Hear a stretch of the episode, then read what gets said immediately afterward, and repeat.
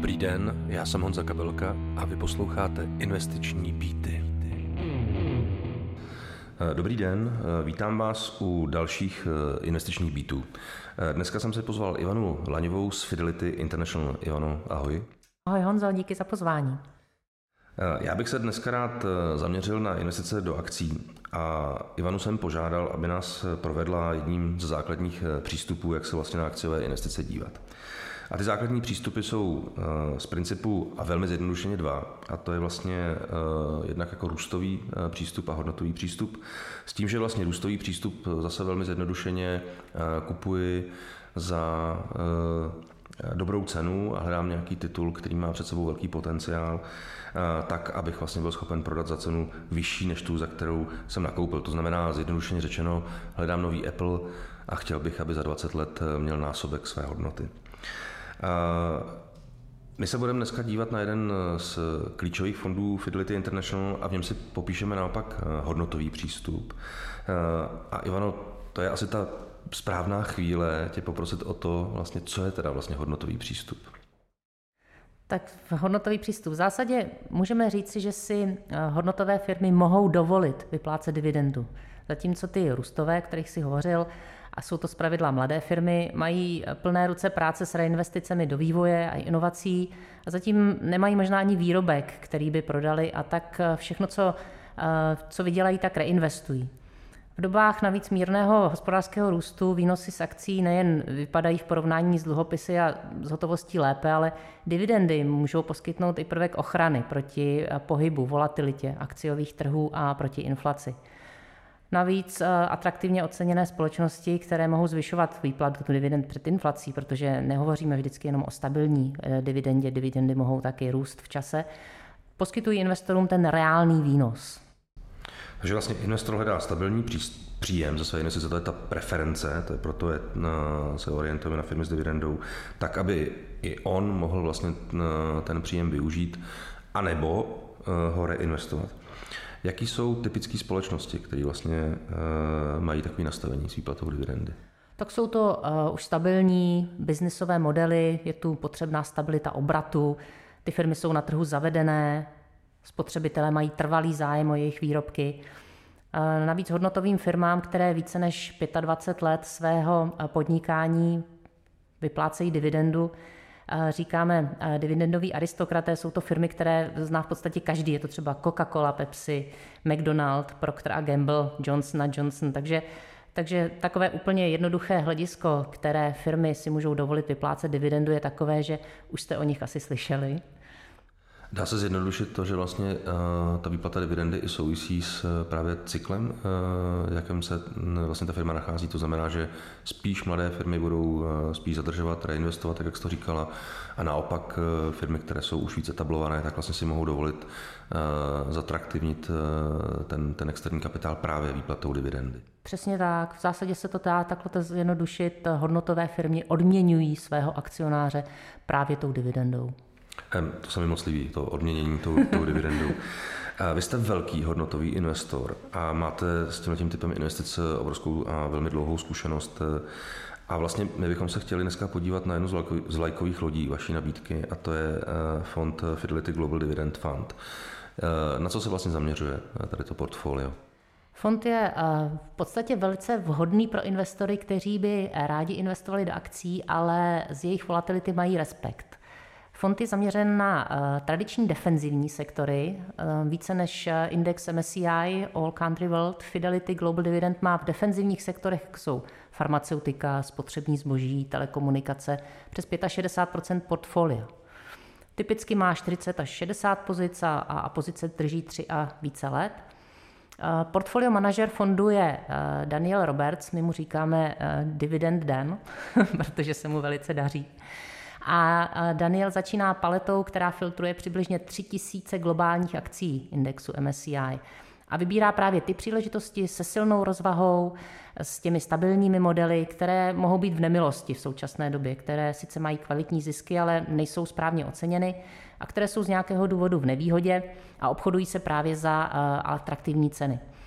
Ten jeho proces výběru akcí zahrnuje přibližně 35 ukazatelů, určitě si je nebudeme vyjmenovávat, a on tím filtruje ten investiční vesmír na přibližně 200 potenciálních vybraných akcí. A z nich právě se potom ještě vykrystalizuje těch 40 až 60 pozic, které zhruba ve fondu jsou. Musí to být ovšem firmy, které vyplácejí dividendu, to znamená firmy stabilní, v dividendu ne přemrštěně vysokou, ale jde nám zejména o tu stabilitu a kontinuitu biznesu. Jsme vlastně už na začátku říkali, že eh, u těch eh, globálních eh, společností jsou to většinou firmy, které známe nebo které potkáváme, řekněme, jejich výrobky, služby. Co vlastně patří do toho fondu? Jaký jsou, jaký jsou akcie, o kterých bychom si mohli dneska povídat? Ty firmy přesně, to znáte, když si čistíte zuby, myjete vlasy, sprchujete se. Je to třeba spotřební zboží Unilever, Colgate Palmolive, které zvýšily zisky díky dobrým výsledkům eh, za první část tohoto roku. I vzhledem k tomu, že někteří se báli, vzhledem k poškozením dodavatelských řetězců a možná k menší spotřebě, eh, že se nebude firmám příliš dařit. Nicméně vedení společnosti zachovalo svou celo, celoroční eh, výhled marží a vede si velice dobře.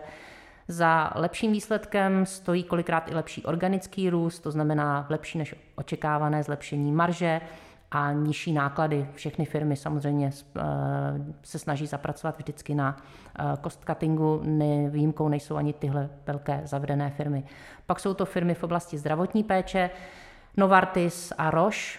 Eh, navíc eh, zde můžeme počítat i s některými novinkami. Zmínila bych možná eh, lék na rakovinu krve Kolamvy společnosti Roche, která samozřejmě slibuje dobrý vývoj do budoucna. Ten lék byl momentálně uveden na doporučení Evropské agentury pro léčivé přípravky ke schválení v Evropské unii. Z jiných sektorů stavební společnost Vinci, která má úspěch a čelí optimistickým tržbám téměř ve všech segmentech a podařilo se jí potvrdit i výhled na konec roku 2023.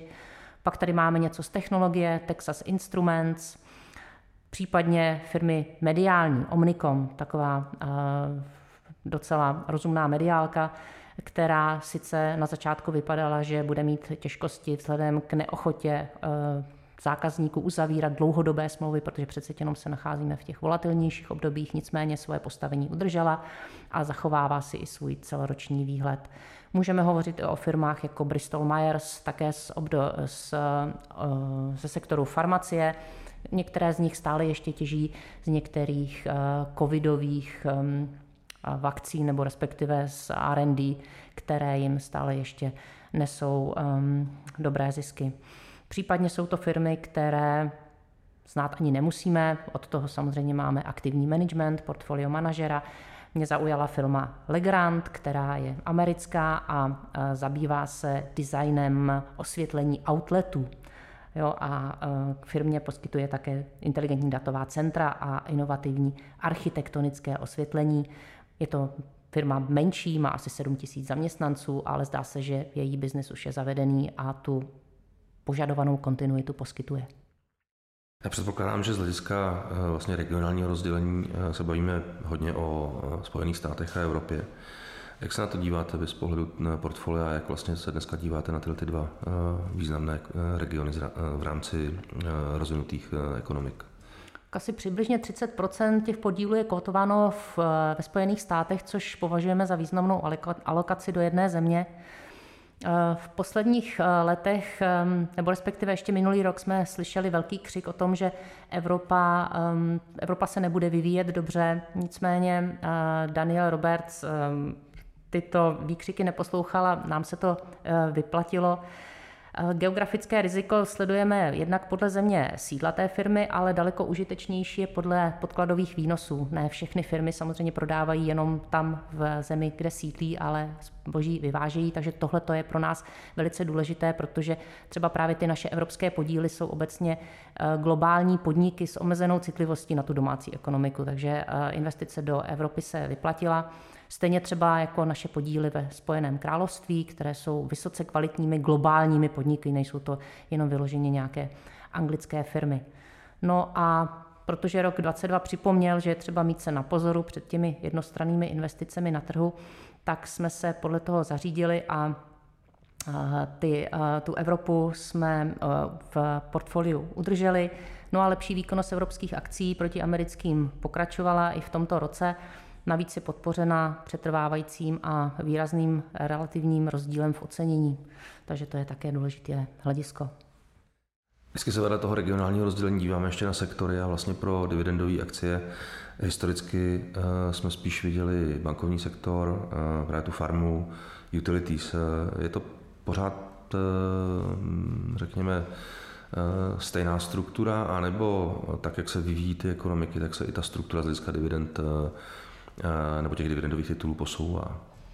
Tak tradičně opravdu jsou to finanční instituce, farma, my se třeba snažíme eh, naopak eh, vyhýbat eh, energetickému sektoru, který v minulém roce táhl velice dobře a může nabídnout nádhernou vysokou dividendu, ale bohužel neposkytuje tu očekávanou kontinuitu.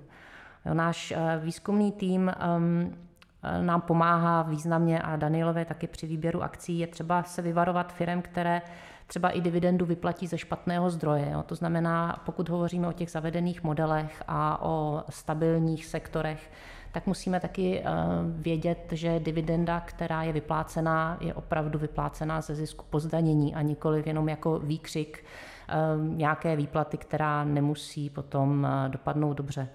Z těch sektorů můžeme hovořit i o sektorech netradičních. Je tam velká lesnická společnost, výrobce celulózy. Navazuje to samozřejmě na um, nové technologie ESG, bezuhlíkovou elektřinu. Uh, díváme se i na to, jak se firmy chovají. To znamená, pokud ta firma sice zavedená je, nicméně provedla nějaký nestandardní krok, který stál třeba hodně hotovosti, příliš energie, na nějaké nesmyslně drahé akvizice nebo merge, tak to samozřejmě je potřeba také, také posoudit a potom se rozhodnout, jestli firma do portfolia dále patří nebo je potřeba se jí zbavit. Mám otázku, která vlastně na závěr eh, by měla padnout. Eh, my jsme v prostředí poměrně vysoké volatility. Eh, loňský rok, letošní rok, vypadá to vzhledem k ekonomickému vývoji, že nás čekají i další volatilní roky. A proč bych si měl zvolit pro globální akcie zrovna ten typ strategie? Tak myslím, že investování do výnosů z akcí patří dlouho k základním investičním strategiím. Nejenže výnosy, výnosy z investic historicky přispívají významnou měrou eh, ke zvýšení našich příjmů, ale dividendová pravidelnost může pomoct vyrovnat volatilitu portfolia. Investici eh, chápeme jako dlouhodobý nástroj a tak bychom se na ně taky měli dívat, to znamená dlouhodobě. A také je potřeba rozumně portfolio diverzifikovat. Eh, třeba i o, v dobách růstu opřít svoji strategii o nějaký solitér, nikoli nutně o růstové akcie, níbrž právě o ty hodnotové.